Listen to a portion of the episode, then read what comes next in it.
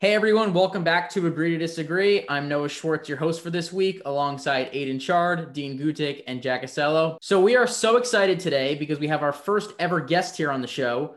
We're so excited to have Seth Cantor. He's an IC grad in the class of 2003 and now works as a broadcaster in the New York market.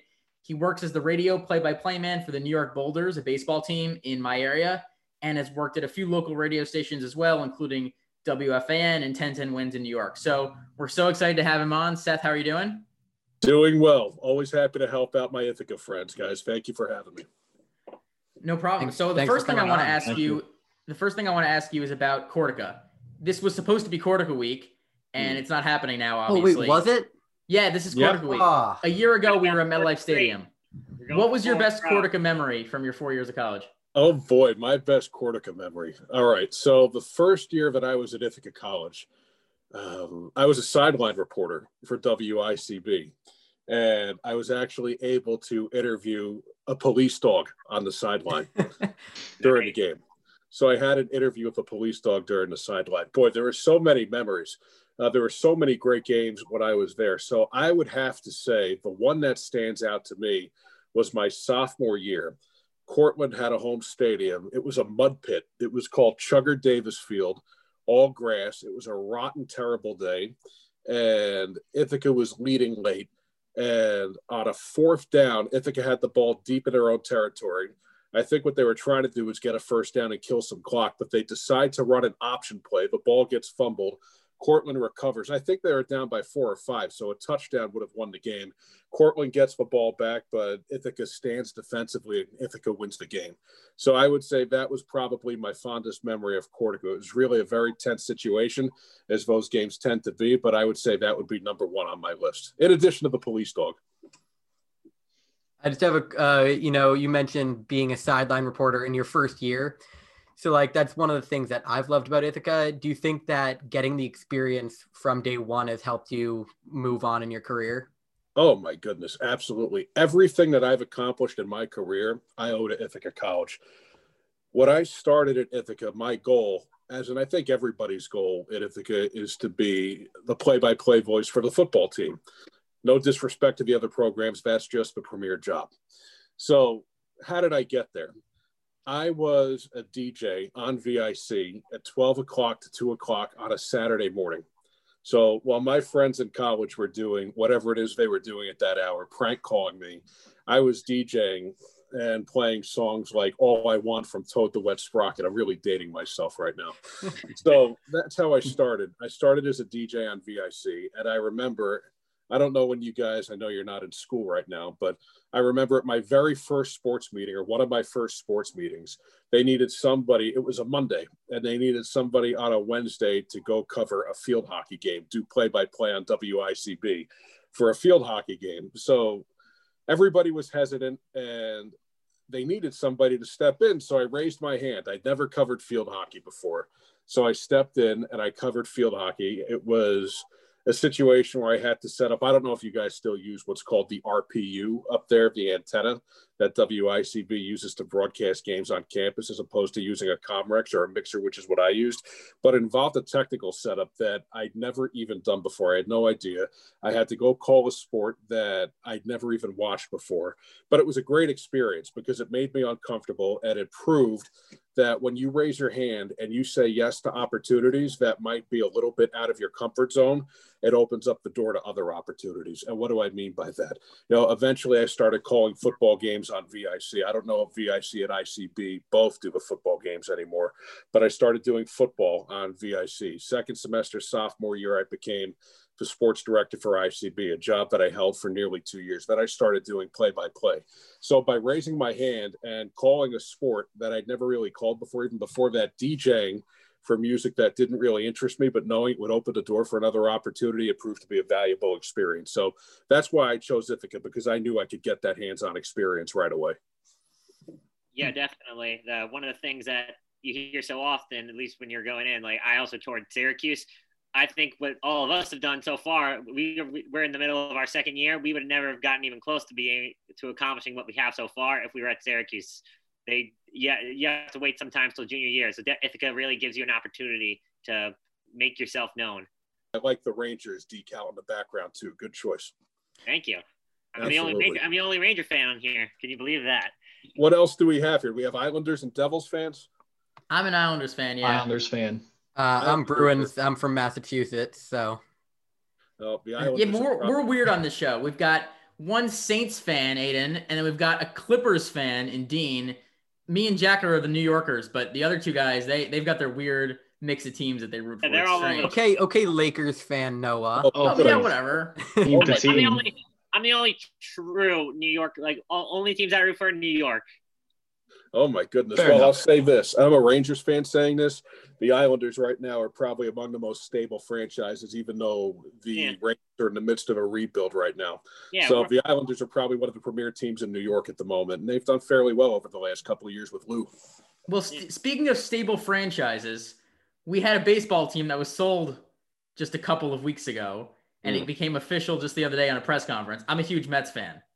What were your thoughts as a New Yorker on the Steve Cohen sale uh, for the New York Mets? Oh my goodness, how could you not be thrilled? I mean, he hit that press conference out at the park. Yeah. And I actually think he downplayed what he's going to do just a little bit. He said the Mets wouldn't go out and spend like drunken sailors, but you already hear that the Mets could be in play for Trevor Bauer. You know, there's a love fest going on between Sandy Alderson and Trevor Bauer in yes. the media. I don't know if they'll be able to land a guy like JT Realmuto. I'm wary about paying a 30 year old catcher a lot of money for the next seven or eight years, whatever it might take.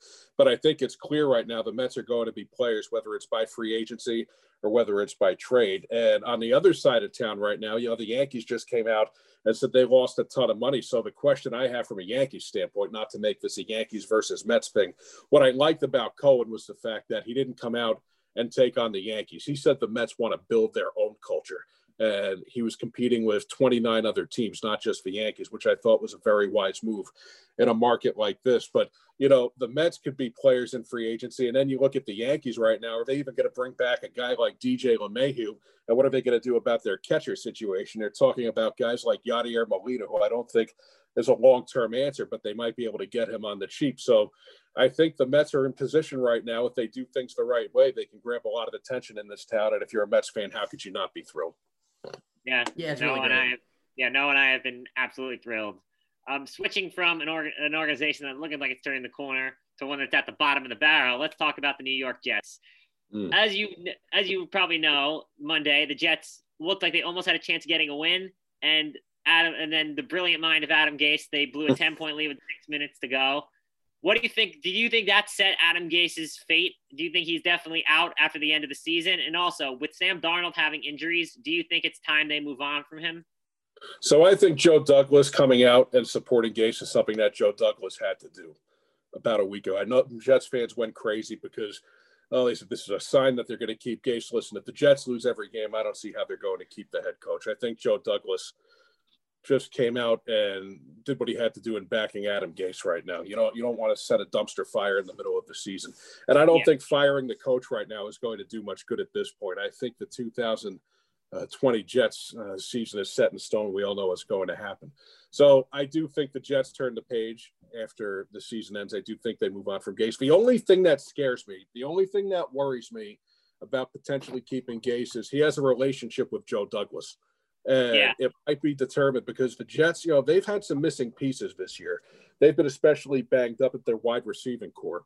And I thought you saw on Monday night a glimmer of what they could pe- potentially do if Darnold had all of his, uh, not not Darnold, but um, I know Flacco is in, but um, I think you potentially saw what they could do if they had all their weapons on offense and what Darnold could potentially have with them if Darnold's healthy. But at the same time, I just I think if you if you have a situation where the Jets go one and 15, 0 and 16 after what happened last year, you turn the page. And if you look at a situation where you have a chance to get a game changing quarterback like Trevor Lawrence, and all indications are that he's got a shot to be really great, you know what? You probably buy yourself some time instead of paying Darnold. Quarterbacks make money. Darnold's going to get some sort of payday. It's not going to be as rich as some other quarterbacks might get, but you're in a position now where you're going to have to pay Sam Darnold. So by drafting a guy like Trevor Lawrence, know, what you do is you reset the clock a little bit and you don't have to spend a whole lot of money at the quarterback position just yet. So I do think they're going to move on from Adam Gase, and they're probably going to start a new chapter here. As long as they get the first pick, you're probably looking at Trevor Lawrence. I don't see the Jets being in a situation where they're going to trade down. They have a haul of draft picks, and they got a lot in that Jamal Adams trade. So I do think Lawrence is probably the direction they'll go. Well, do you uh, think that that Darnold could be a franchise guy in another place where it's maybe a more stable franchise with with better talent? Because I, I yeah, do personally. I do. I don't think Sam's been given a fair shake in New York. I don't think he's had all of his weapons together at one time. And remember, he's gone through multiple coaches here. So I don't think he's been in the most stable situation.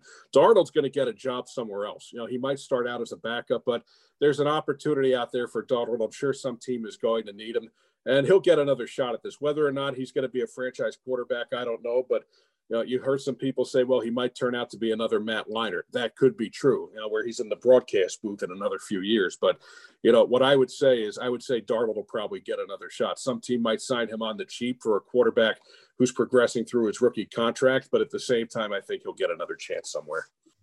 Who do you think is the best rookie quarterback out of all the ones that we've seen start so far? Ooh, it's probably too early to judge Tua. I'm very impressed with Justin Herbert. Yeah, I agree. He looks phenomenal. I would say Justin Herbert out of all of them probably has the most upside right now. Listen, I mean, it could be a situation. So you look at the NBA, Zion was hurt and then he had a strong finish. And you might say Zion was the best rookie out there towards the end of the year, even though Ja Morant looked great. So I'm looking at that from an NFL standpoint. And from an NFL standpoint, right now, I'm optimistic that Herbert's got the biggest upside, but we might say Tua at the end of the year. The Dolphins are a pretty good team. They're not bad. They're a playoff contender, so it could be him. But right now, I would go with Justin Herbert. Dolphins mm-hmm. being a playoff, con- I don't think anybody saw that one coming at the beginning of the season. No, Dolphins being but, five and three, second place in the division.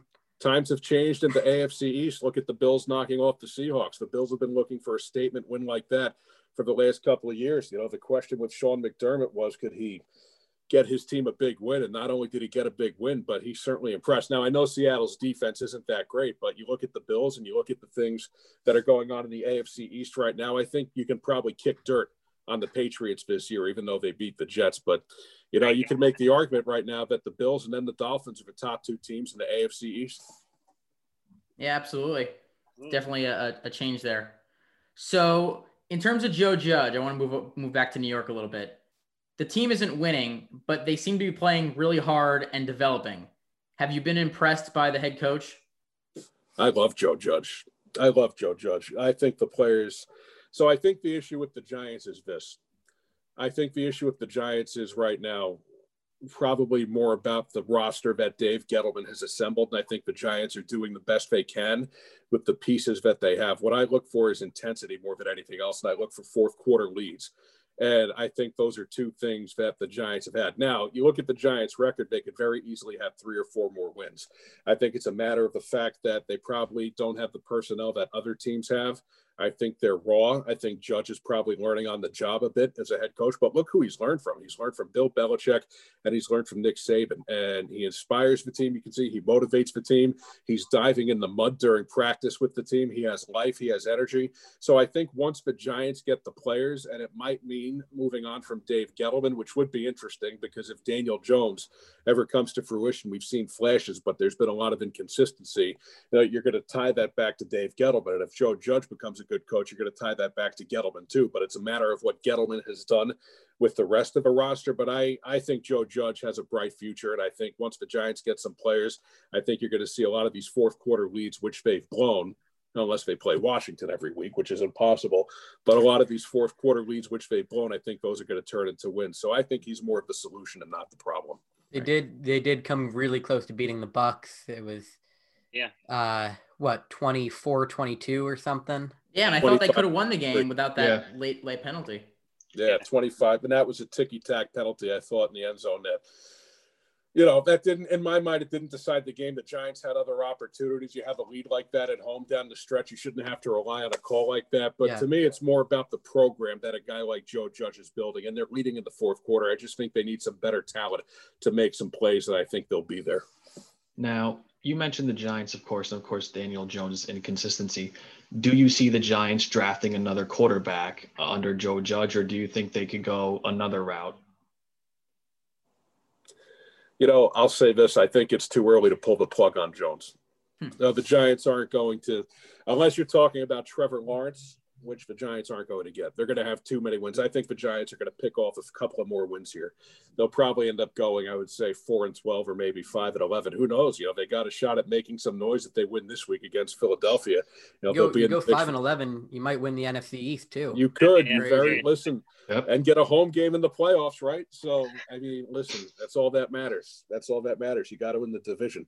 Um, I think the Giants are so depleted at other positions. You know, I still like to see some help. It's the same story with the Giants to me every year. I think, you know, they do need some playmakers at the wide receiver position. Golden Tate has been a massive disappointment. I mean, the way Golden Tate was sold to the Giants fans, well, he's going to come in and talent wise be another Odell Beckham Jr. And now he's giving you headaches like Odell Beckham Jr. did. He's probably half the player in terms of that you know, how's Saquon Barkley going to bounce back at running back? Devonta Freeman, I don't think is a long term solution because he's fragile. But, you know, you need Saquon Barkley to pick it up a little bit in the pass blocking game. And how's he going to bounce back from an ACL injury? It's a severe ACL injury, and he's going to have a payday coming up you're going to have to take care of him too. So that's another issue the Giants have. They're going to have to pay Barkley. But my point is the Giants need some playmakers and they need a little bit more of a pass rush on defense too. I like what I see from a guy like Blake Martinez. Um, I think the Giants have done a good job in there. Great pick. Yeah. So I think the Giants, I think they've shown signs of improvement on defense, but at the same time, I still think they need so much more. I don't know if Daniel Jones is the issue yet. I probably give him another season because he has shown some flashes. He's got a strong arm. He can run fairly well. I just think he needs some better pieces around him before you can fairly judge him. Last football one for me Super Bowl pick. Ooh. Right now, at this point. You know, I was going to say the Bucks until they got walloped by the Saints. Yeah, I was I was thinking that last week myself. Bucks Bucks never had a chance of making it, not with not with a washed quarterback. Okay, Saints fan. you know, I, I was going to say the Bucks. You know, and then you know the Packers. The Packers have been inconsistent. They've had a couple of big wins. Oh boy, I would say, I would say in the NFC, what scares me about the Seahawks is their defense. But as long as Russell Wilson is performing at such a high level, I'm kind of leaning towards the Seahawks right now in the NFC. I don't think anybody out of the NFC East is going to take it. You know, I would say I'm taking a look, and I'd probably say the Seahawks or the Saints out of the NFC. And I think, you know, how can you not go with the Chiefs in the AFC? How can you not at this point? I just I think the Chiefs. You look at Patrick Mahomes, and he's just a man among boys out there. And what other team out there is going to put out a quarterback that's going to be like him in a big situation? So I just, and they're the defending champion. So I would go, I would go the Saints or Seahawks in the NFC, and I'd go the Chiefs in the AFC. And I'm going with the Chiefs again to repeat. I know that seems like an easy choice, but that's where I'm leaning right now. Mm-hmm. And so it's a fair choice. They've looked just as good this year as they have in years past. I mean, it's hard to pick against them right now. Yeah, I that's that's where I'd lean. I, you know, I'd like to see. I don't know if the Bills are totally for real yet. I have to see the Bills go deep into the playoffs. They beat the Seahawks. That was an incredibly big win for Buffalo, but how much further can they go? And then, you know, I look around the league. Listen, Pittsburgh, you know, I left out Pittsburgh. Pittsburgh's undefeated right now. I think Pittsburgh, if they get a home game and if they play the Chiefs in the AFC championship game, how can you rule out the Steelers? So, you know, I'm leaning towards the Chiefs, but maybe the Steelers come out of the AFC. They look as dominant as I've ever seen them now. So, mm-hmm. and then you need a winner. Uh, so, yeah, the Chiefs. And then if the Chiefs, if the Chiefs don't win, I'm assuming the Steelers will be there in their place, and I'd probably take the Steelers right now. Hmm. Very interesting. All right, um, we talked about football, we talked about baseball. I want to move on to basketball. As you know, the New York Knicks, they they are just dysfunctional as ever. But once again, you can say we're going into a season with kind of a, a new era. Leon Rose is the man man at the top. They just hired a new head coach. What are your thoughts on Tom Thibodeau? What he'll bring to the team, and what do you think oh. the Knicks will do with the number eight pick? Well, I think I'll start with the second question. You know, there's a lot of talk there's a lot of talk. Will the Knicks can the Knicks trade up to number two? The Warriors have the number two, right? And right now, Lamelo okay. Ball actually dropped in a lot of mock drafts, and he's going to the Warriors. Can the Knicks be in a situation where they trade up to get the number two? There'd be a lot involved in trying to get that pick. So that's the first thing. You know, I do think the Knicks need a point guard. They need a point guard yeah, more than anything else. So you know, I think that's the area of focus for the Knicks right now. But I will say, in terms of Tom Thibodeau, I grew up I grew up on those Knicks teams of the early to mid 90s where they were in game seven every year and they were never able to seal the deal, whether it was against the Bulls, whether it was against the Rockets the year Michael Jordan retired, whether it was against the Heat. The Knicks had so many good teams. And Tom Thibodeau was on Jeff Van Gundy's staff after Pat Riley. And Thibodeau, I'll tell you what, with Thibodeau, you're going to get a guy that's going to work the team hard. You saw the turnaround he had in Chicago, you saw the turnaround he had in Minnesota.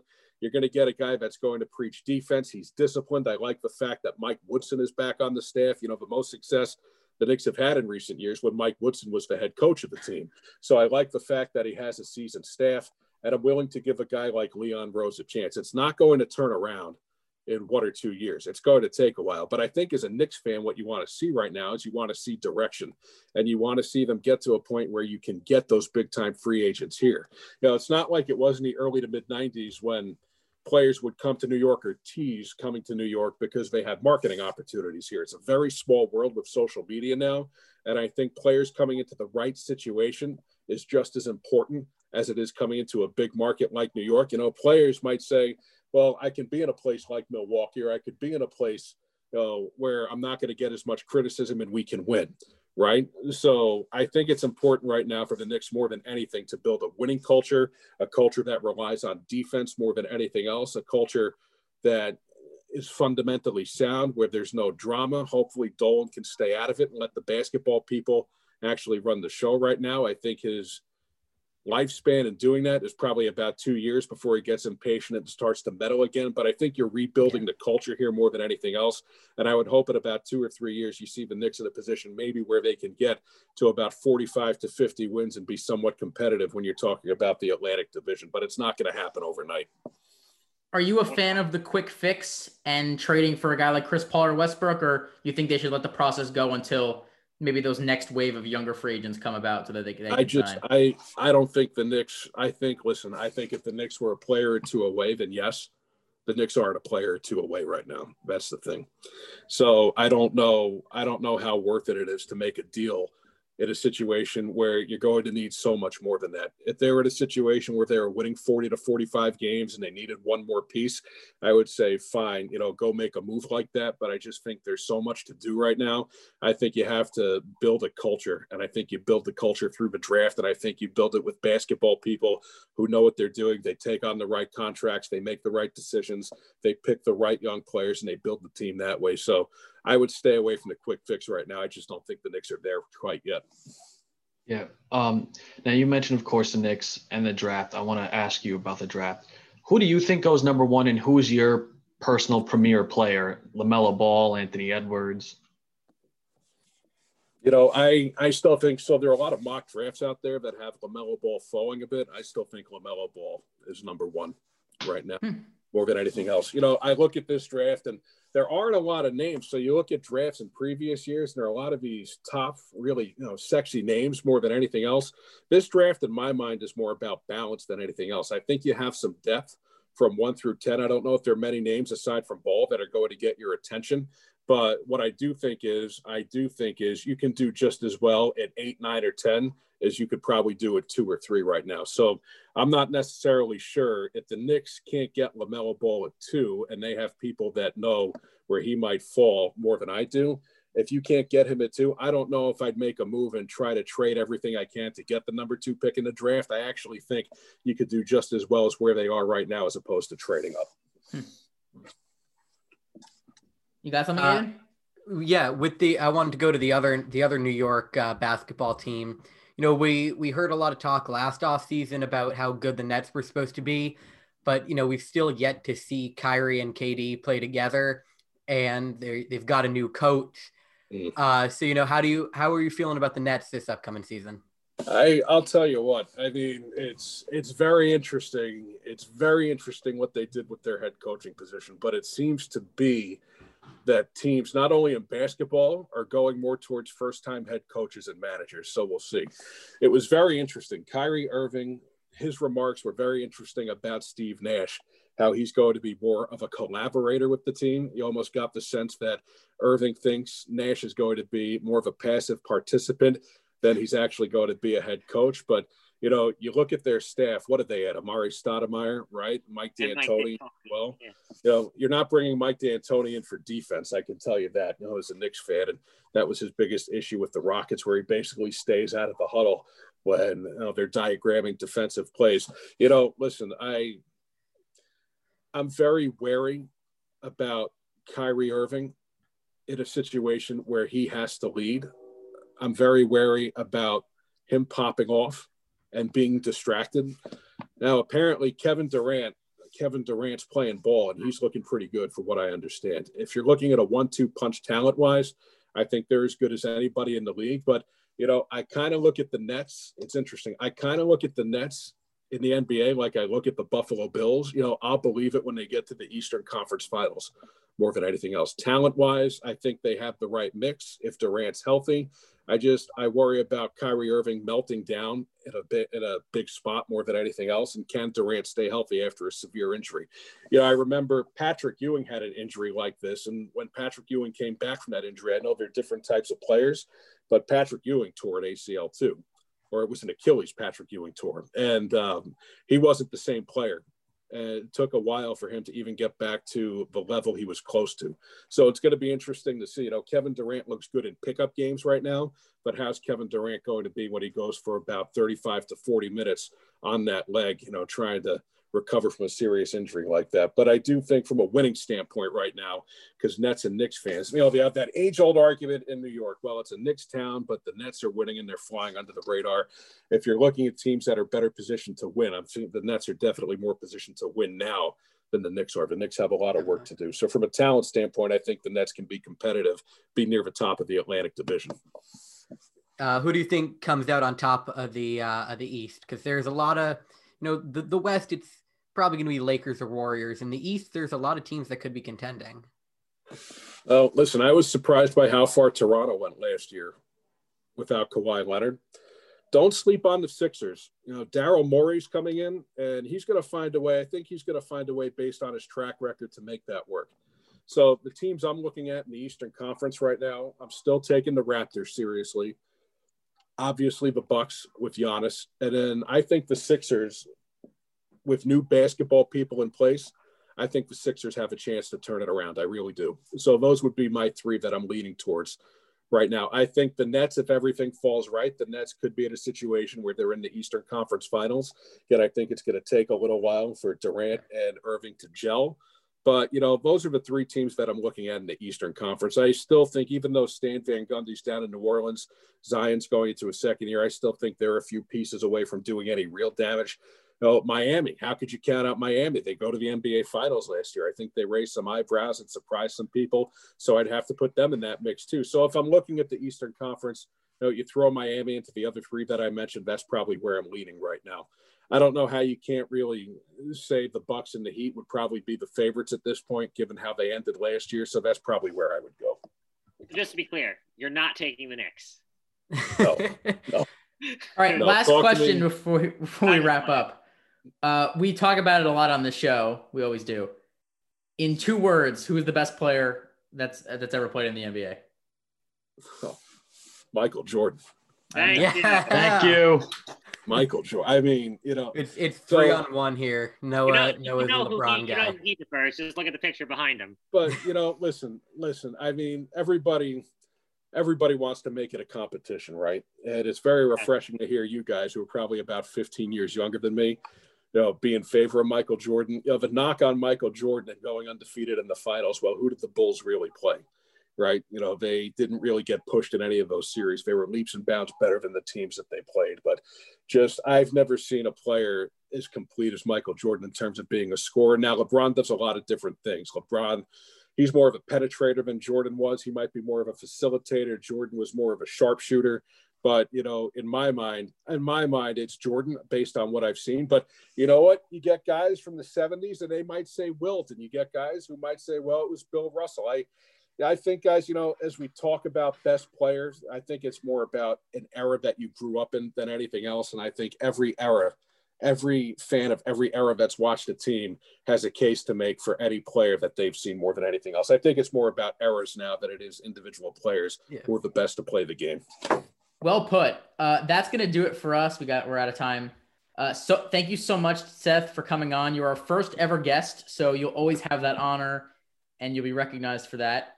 Um, thanks again for coming on. It's been great having you. For Noah, Jack, Dean, and Aidan, this has been Agree to Disagree.